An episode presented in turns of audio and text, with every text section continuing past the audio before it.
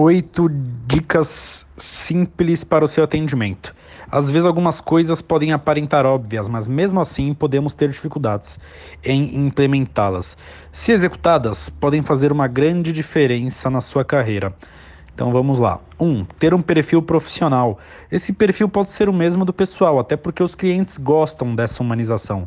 O que não pode acontecer é não ter conteúdos profissionais ou ter a conta bloqueada.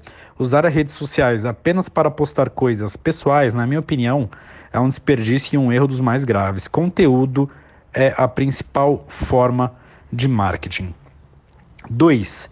Facilitação nas formas de pagamento. Também parece óbvio, mas ainda vejo profissionais aceitando apenas dinheiro.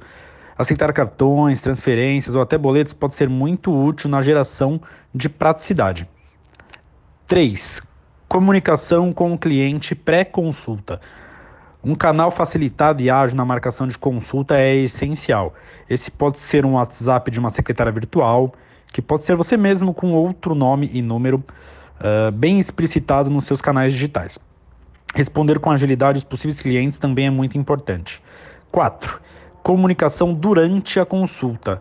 Dê atenção máxima ao cliente, chamando pelo nome e desviando o olhar apenas nos, nos momentos que isso for realmente necessário. Seja interessado. 5. Comunicação após a consulta.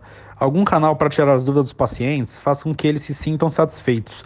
Esse canal pode ser via algum WhatsApp, algum WhatsApp, aplicativo ou e-mail. Organize o momento do seu dia para isso. 6. Remarcação. Não espere o cliente ligar para remarcar. Um pouco antes de passar o período determinado da prescrição nutricional, entre em contato, em contato tentando remarcar. 7 marcar datas comemorativas.